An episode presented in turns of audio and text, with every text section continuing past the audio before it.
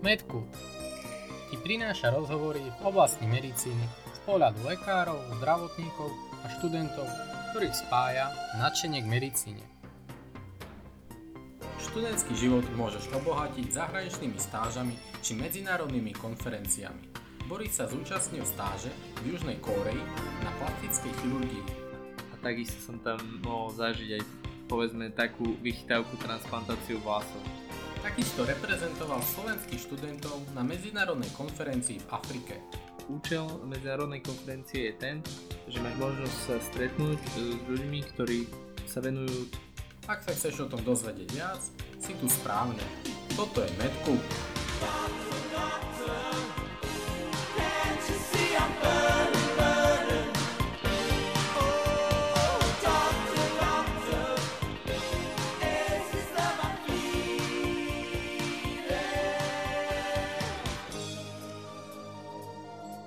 Ahoj Boris, vítam ťa v Medkúte. Ahoj Tomáš. Ako sa máš Boris? A ako tráviš voľný čas počas dištančného štúdia? V prvom rade ti chcem poďakovať za pozvanie. Čas trávim väčšinou doma, písaním diplomovej práce a sem tam sa idem vonku prejsť. Snažím sa čo najmenej stýkať s ľuďmi a byť zodpovedný. Asi ako väčšina z nás. Skús Boris sa predstaviť. To si, čo si, prečo si tu. Tak som tu preto v prvom rade, lebo sme kamaráti a moje meno je Boris, som študentom 5. ročníka na SNV lekárskej fakulte v Martine, Univerzity Komenského. V voľnom čase sa venujem v rámci SLOMSy zahraničným stážam. Mám rád rôzne športy, fitness. A ešte si amatérsky kuchár. A som amatérský kuchár, presne tak. Skús mi Boris tak na úvod povedať, ako si sa dostal k medicíne. Čo ťa viedlo k tomu, aby si bol lekár? Nevied, neviedla ma žiadna špeciálna príhoda, skôr to bolo asi tak, že v čtvrtom ročníku na strednej škole ma najviac bavila biológia, chemia. Začal som teda svoj pohľad interesovať viac e, na prírodné vedy ako na humanitné vedy. Chcem ešte povedať, možno takú vtipnú súku, že môj dedo mi stále hovoril, aby som bol lekár, lekár a snaj sa mu to čo skoro aj vyplní.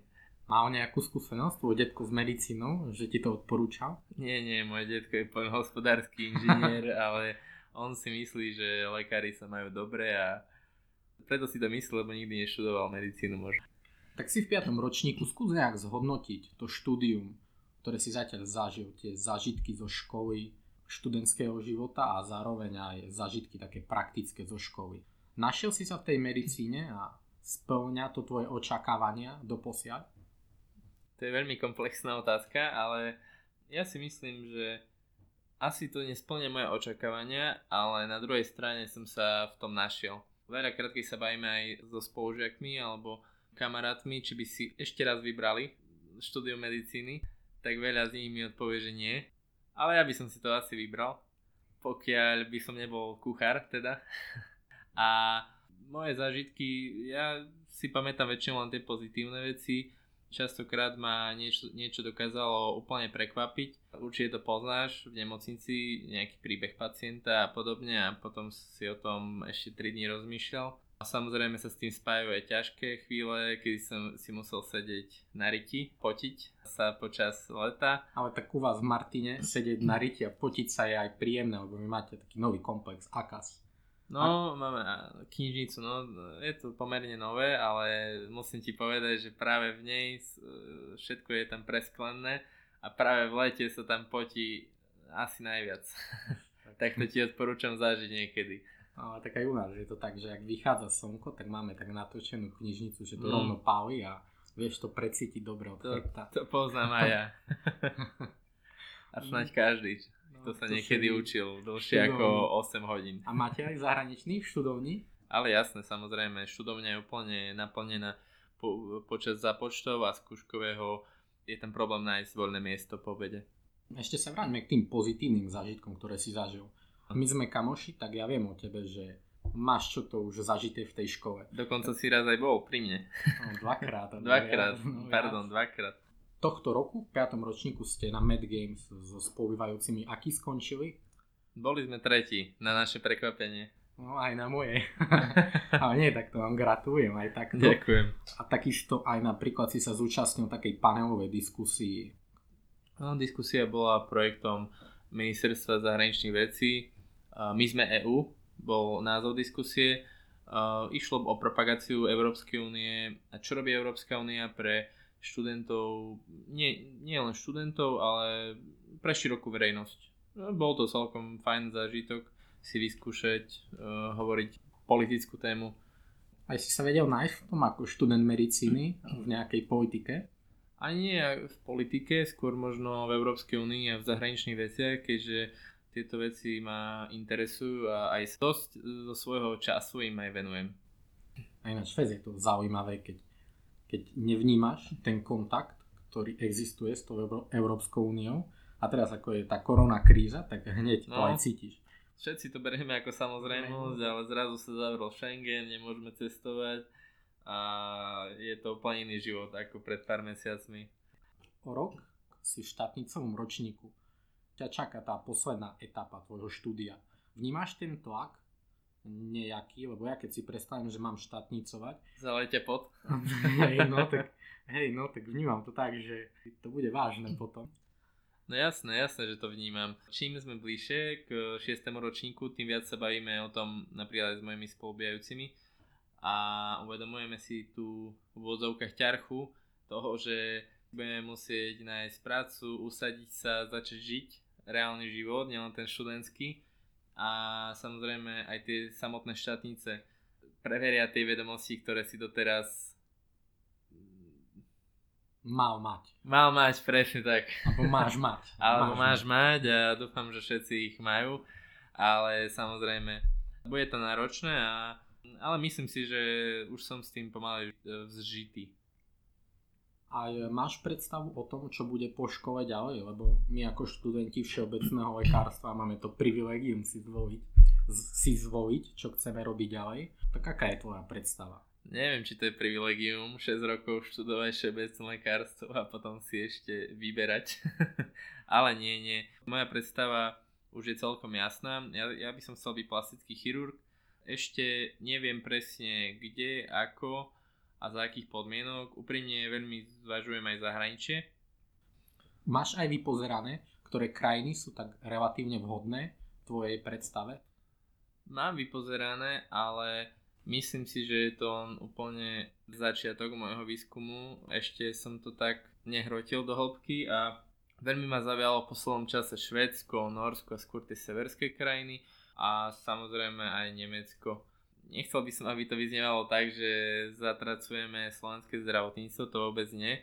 A samozrejme uvažujeme nad tým. Skôr by som povedal, že keď skončím školu, budem to mať jasnejšie. A na základe toho si budem môcť vybrať. Vieš konkretizovať, čo ťa baví v tej plastickej chirurgii? Chceš sa prehúpnúť do estetickej chirurgie? Alebo chceš riešiť rekonštrukcie, napríklad ráštepov, popáleniny, po mastektomii, úpravu tých ženských prs? Vieš, kam chceš smerovať? Zatiaľ možno nie. Je to asi veľmi taká morálna dilema prejsť z rekonštrukčnej chirurgie na uh, estetickú. A samozrejme aj estetická ma láka, ale viem, že začiatok je pri rekonštrukčnej. A ako som povedal, zatiaľ ešte nemám jasno čo konkrétne, ale veľmi ma zaujímajú vývojové vady u detí, raštepy hlavne. No a Uvidíme. Hm, tak snáď sa v tom aj nájdeš. Aj máš nejakého umeleckého ducha? Lebo ja osobne napríklad nemám predstavivosť, ani takú priestorovú. Ja by som si nevedel predstaviť formovať niečo. A no. myslím no. si, že tej estetickej chirurgii to potrebuješ. Áno, áno. To tak vnímaš? Mm-hmm, to som počul častokrát, dokonca aj od samotných chirurgov, že či mám takú tú jemnú motoriku a mm, či dokážem trošku esteticky cítiť, ale musím sa pochváliť, že mám vychodený prvý stupeň základnej umeleckej školy výtvarný odbor, hmm. čiže je tam dobrý nábeh, ale myslím si, že áno. Tak lekár, kuchár, zároveň umelec, maliar, komplexný to človek. takmer, takmer. No lebo napríklad ja to tak vnímam, že ak potrebuješ robiť nejaký taký odbor, tak aj potrebuješ poznať tie štruktúry a to uloženie. Ja osobne som mal problém sa učiť anatómiu peritoneum a nikdy som si nevedel predstaviť ten vchod, vstup do peritonea, tie ulo- mm. uloženie orgánov, závesy, Hej, ja som si to v 3D nevedel vôbec predstaviť. To si nevie nikto, podľa mňa je také pánové dno u ženy. To sú hrozné veci. No, hlavne svaly pánového dna bol strašný môj problém. To som nemal rád. To sú presne tie veci, ktoré ťa majú potom dobehnúť v tom šiestom ročníku. No, preto treba nad nimi sedieť viac a ich dodrieť do hlavy. Boris, čo si urobil naviac preto, aby si si rozšíril obzor v plastickej chirurgii? Absolvoval si nejaké stáže alebo stážuješ aj pomimo školy? Myslím si, že je veľmi dôležité venovať voľný čas tomu, čo chceš robiť. Je to jedno, či ide o medicínu alebo niečo iné. Bol som posledné leto v Južnej Koreji na mesiac, kde som strávil dva týždne na plastickej chirurgii. Som veľmi rád za túto skúsenosť, lebo ukázala mi to, že som sa utvoril v tom, že ozaj chcem robiť plastickú chirurgiu. Tak skús niečo vypichnúť, čo si tam videl. A ešte sa ťa opýtam, pomimo to, zažil si aj plastickú chirurgiu na Slovensku? Na Slovensku som zažil, odpoviem najprv na tú druhú otázku. Na Slovensku som zažil v Martine, konkrétne bol som mm, sa tiež spýtať e, v rámci svojho voľného času, či by som sa mohol prísť pozrieť na nejaký zákrok. Samozrejme súhlasili, nebol s tým žiaden problém. A čo by som vypichol v Koreji, Videl som tam najmä rekonštručné zákroky, uh, videl som tam najmä zákroky po mastektomiách, čiže rekonštrukciu prsníkov. Ďalej som tam videl uh, rekonštrukciu v oblasti tváre, uší, nos, brada a takisto som tam mohol zažiť aj povedzme takú vychytávku transplantáciu vlasov, čo som videl prvýkrát v živote. Odkiaľ dávali tým pacientom vlasy? je to zaujímavé, zadu z temena sa hovorí, že si taký šumkohlav, kde máš tú šumku, ktorá, ktorá sa vyreže. Potom to sestry vedľa pacienta to v úvodzovkách vypitvajú a každý ten jeden vlasový folikul sa potom vloží do v úvodzovkách pištole, ktorá potom nastrieľa vlasy do vyznačených miest. A za ten čas, ako to pitvajú sestry, tak lekár zašije tú kožu na hlave a v podstate to taká kooperácia medzi lekárom a sestrami. A majú potom nejakú hrivu tí pacienti, alebo je to také... tak to neviem, tých pacientov som potom už nevidel, ešte im nestihla naraz, ale myslím, že je to úspešné, inak by to pacienti nepostupovali. Špeciálne v Koreji mi bolo povedané, že sa ozaj muži hambia za plešinu a takisto aj za sivé vlasy, respektíve šediny Dokopy som tam videl ľudí, ktorých môžem spočítať na jednej ruke, myslím ľudí, ktorí mali šediny, inak mali všetci nafarbené vlasy. Lebo taká meka v transplantácii, to mi dáš aj za pravdu, je Turecko. No transplantácii vlasov, áno, áno.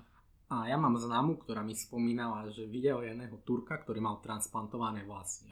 A že boli strašne riedke tie vlasy.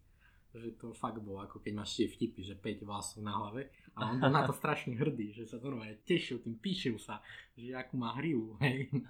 Tak to neviem, ne, neviem, nevyznám sa problematike transplantácií vlasov až tak do hĺbky, ale asi to je veľmi individuálne. Čo môžeš pozvihnúť v južnokorejskom zdravotníctvu a zároveň čo na teba aj negatívne vplyvalo? Vyzvinujem by som chcel to, že všetci boli veľmi milí a snažili sa nám pomôcť za každú cenu. A dokonca častokrát nás lekári pozvali na obed večeru. Dokonca jeden profesor nás zobral na judo, na judo do jeho lokálneho klubu, kde sme aj trénovali. A samozrejme bola tam vyspelá technika, personálne obsadenie bolo bezproblémové. Nemocnica vyzerala ako nákupné centrum, doslova. Čo je zase negatívum, z čoho som bol ozaj veľmi prekvapený, že málo kto tam vedel po anglicky. Dokonca aj niektorí lekári mali veľmi problém s angličtinou a bol problém sa dorozumieť. Ja osobne som zažil v Portugalsku, že vedeli všetci sa minimálne dorozprávať na takej solidnej úrovni. A plynie to podľa mňa aj z toho, že tí lekári sa snažia vzdelávať a tie všetky konferencie a články sú v angličtine. Áno, áno, to je to pravda. Neviem, neviem čo to plynie, ale často boli lekári veľmi ostýchaví pri angličtine. Neho, nehovorím teraz len o lekároch, ale takisto bol veľmi problém sa dorozumieť povedzme v supermarkete alebo bežne na ulici. Neviem, čo to vyplýva. Aj z historického hľadiska boli oni viac podporovaní USA. Možno preto som mal očakávania také, že angličtina tam nebude problém, ale Možno to bolo to.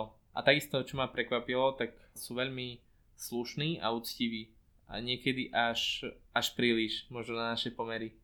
Napríklad ja som zažil v Portugalsku, že vedeli po anglicky a francúzsky. Uh-huh. A asi je to aj z toho dávneho obdobia, to nemôžem nazvať, ale roky dozadu, ako u nás bola ruština, tak oni riešili francúzštinu a angličtinu. Krajinu by si ako zhodnotil Južnú Koreu?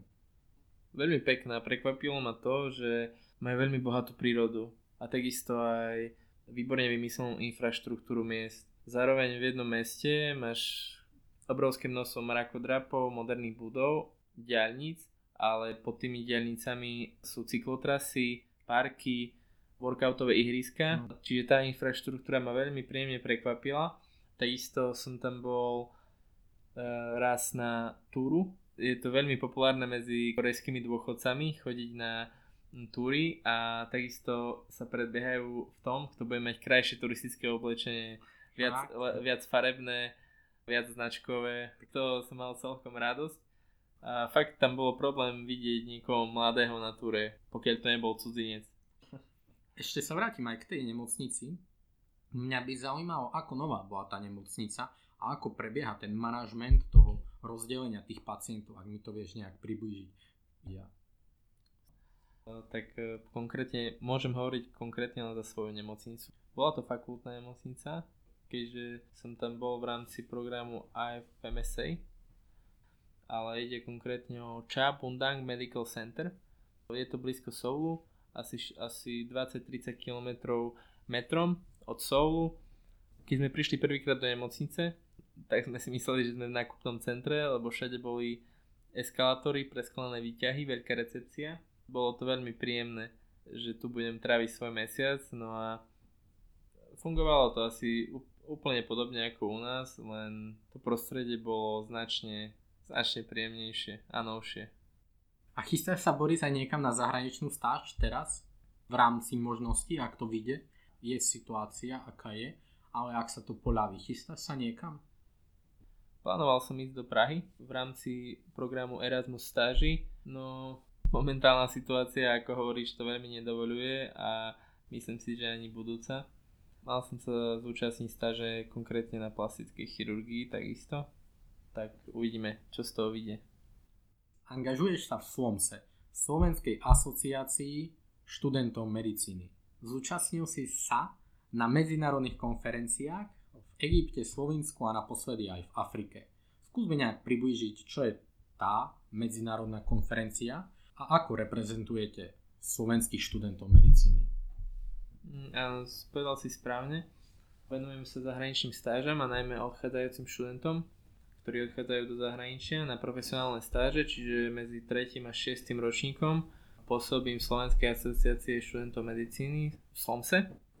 Účel medzinárodnej konferencie je ten, že máš možnosť sa stretnúť e, s ľuďmi, ktorí sa venujú tej istej problematike v svojej krajine, vymieňate si názory, postrehy, riešite spoločné problémy. Povedzme aj napríklad tento e, z COVID-19, ktorý postihol ale že úplne všetky krajiny a všetky stáže sa momentálne kvôli nemu rušia, z čoho plynú ďalšie povinnosti pre nás, na ktoré musíme reagovať.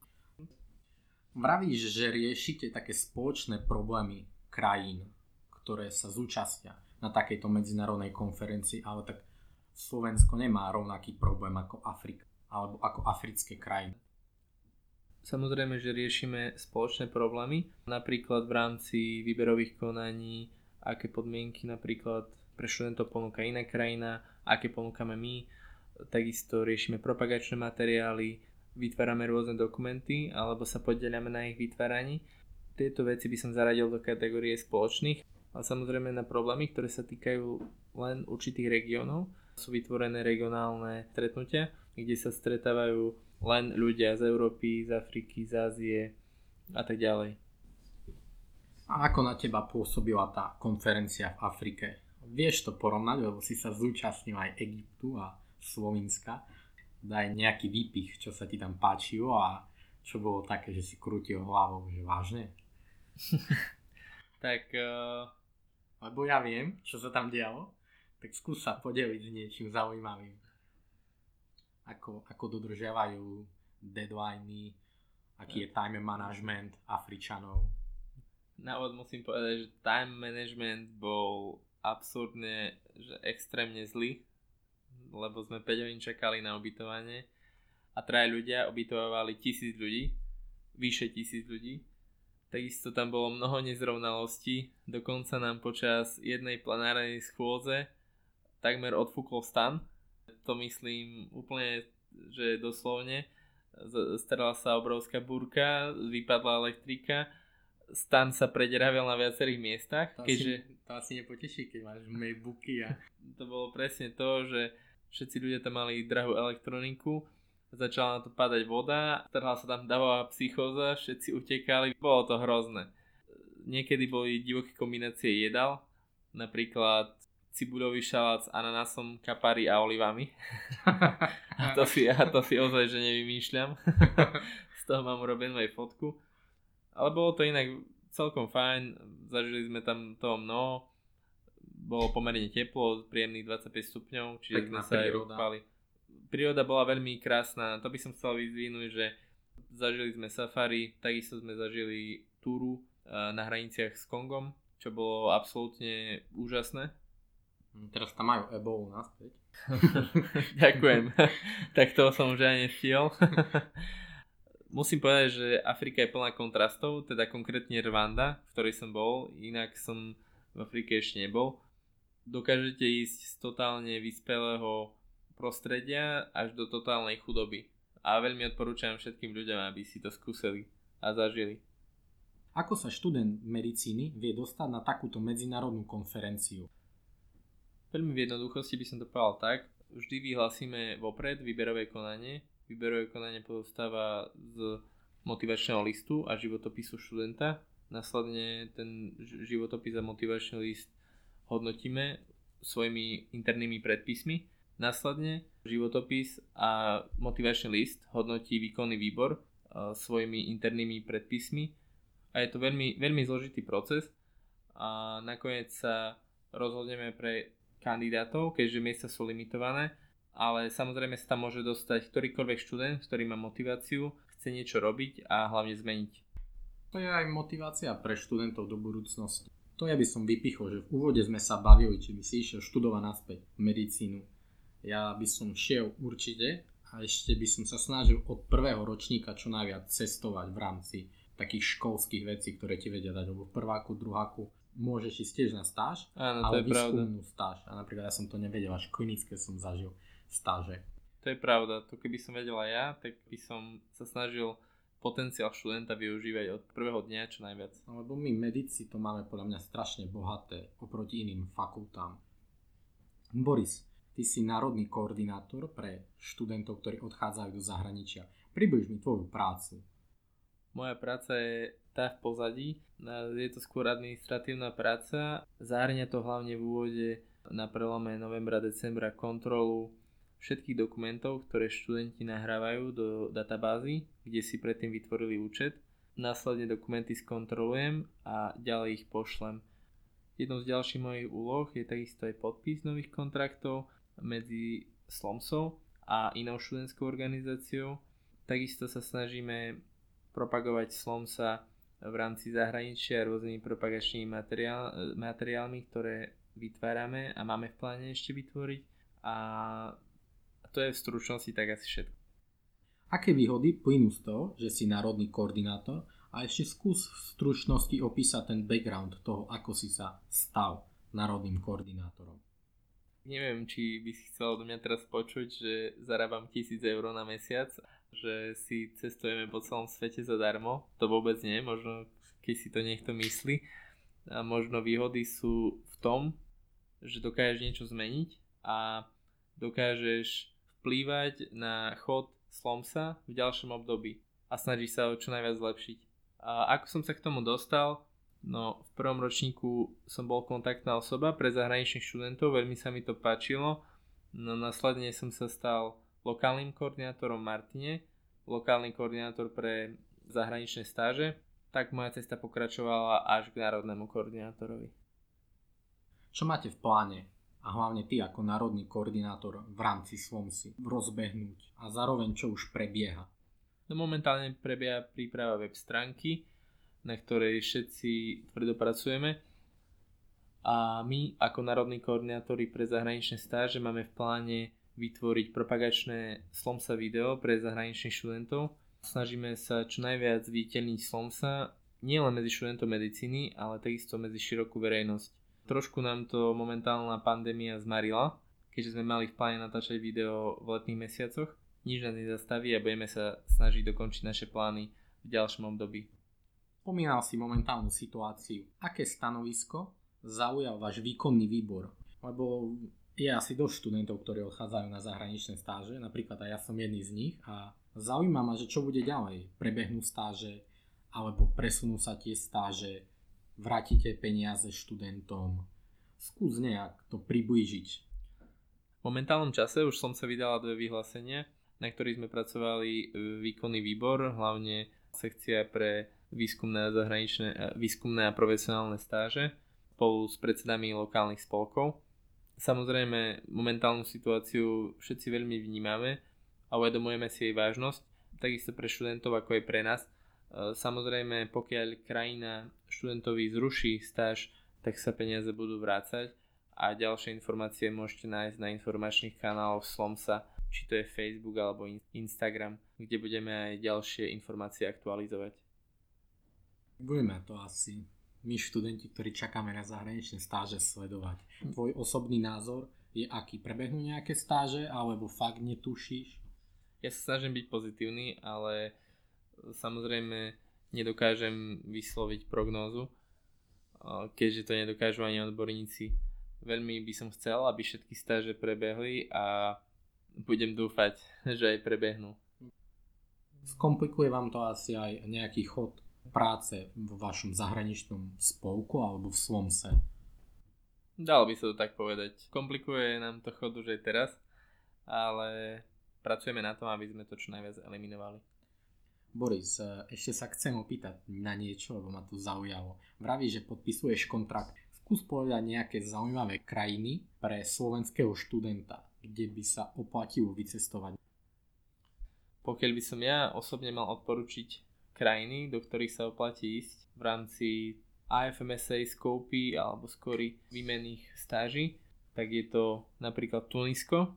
Oni majú dobrý no, social program. Áno, Jordánsko, a takisto aj Libanon. Tieto tri krajiny, o nich som počul, že majú výborný social program a v Jordánsku som sám strávil mesiac a veľmi musím odporučiť, či to bol social program alebo aj samotná stáž v nemocnici, kde som toho mohol vidieť mnoho. Ja ešte by som vypichol, ako sa dostať k tej zahraničnej stáži. Môžeš ísť cez spolok zahraničných študentov a zároveň aj cez Erasmus program. Ja, Boris, som bol, a to aj ty vieš, na vlastnú pes, že sme posielali maily do zahraničia a ktoré krajiny sa ozvali, s nimi sme komunikovali. Uh-huh. A ja som tak bol dvakrát v Portugalsku, vlastne cez známosť s lekárom, ktorú som si vytvoril. Ja osobne to odporúčam, ak sa ti nepodarí dostať na stáž zo zahraničného spolku. Je to fakt veľa klikania, lebo jeden na ten istý mail som posielal 200 krát od Kuby až po Slovinsko Uh-huh. Fakt India, Rusko, všetko, Švedsko. To je celkom slušný sortiment. Áno, tak to bolo tak, že ktorá krajina sa mi páčila, tak tam som chcel Jasne, že... samozrejme. A dosť ma prekvapilo, napríklad taký Izrael mi poslal hneď papiere, že dá sa ísť, ak chcem. Do Kuby som potreboval španielčinu a tu ja neovládam.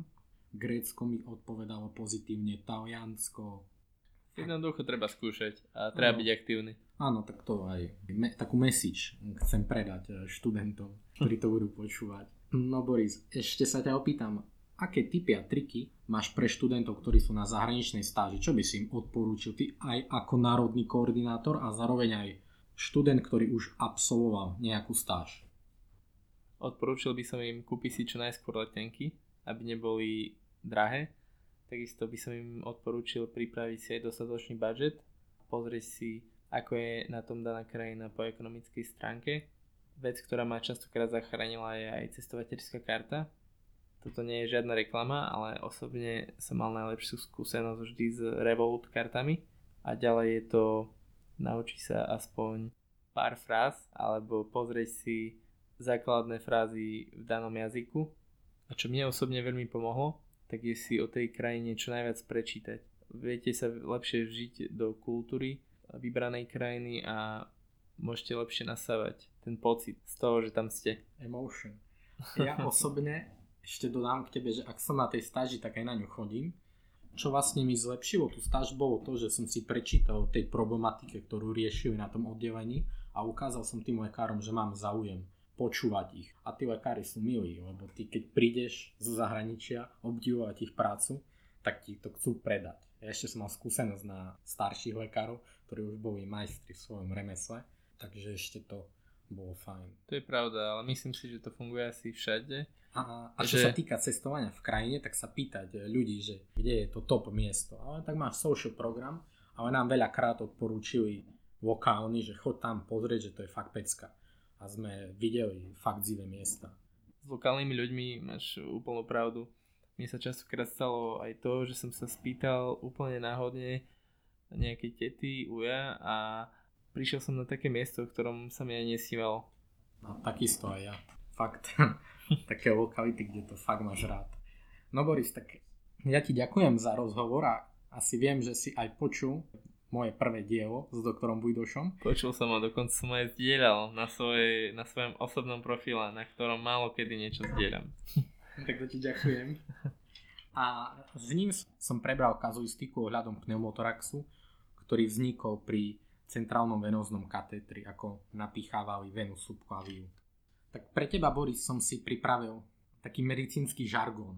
No. Čo sú to, Boris, bezoáre? Abo čo je to bezoár? Bezoár je nejaká nestraviteľná hmota, ktorá sa vytvorí najčastejšie v tenkom čreve.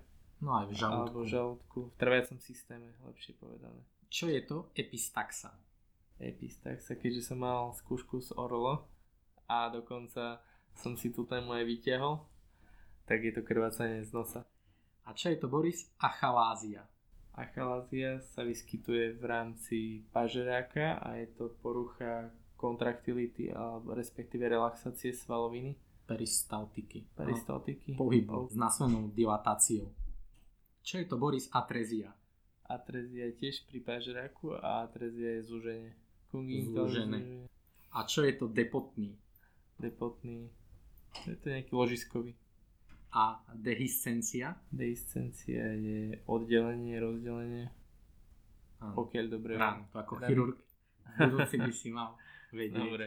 Tak ja ti Boris ďakujem za tvoj čas a som rád, že sme mali takýto pekný rozhovor. Snad sa ešte raz stretneme. Ďakujem aj tebe, nech sa ti darí.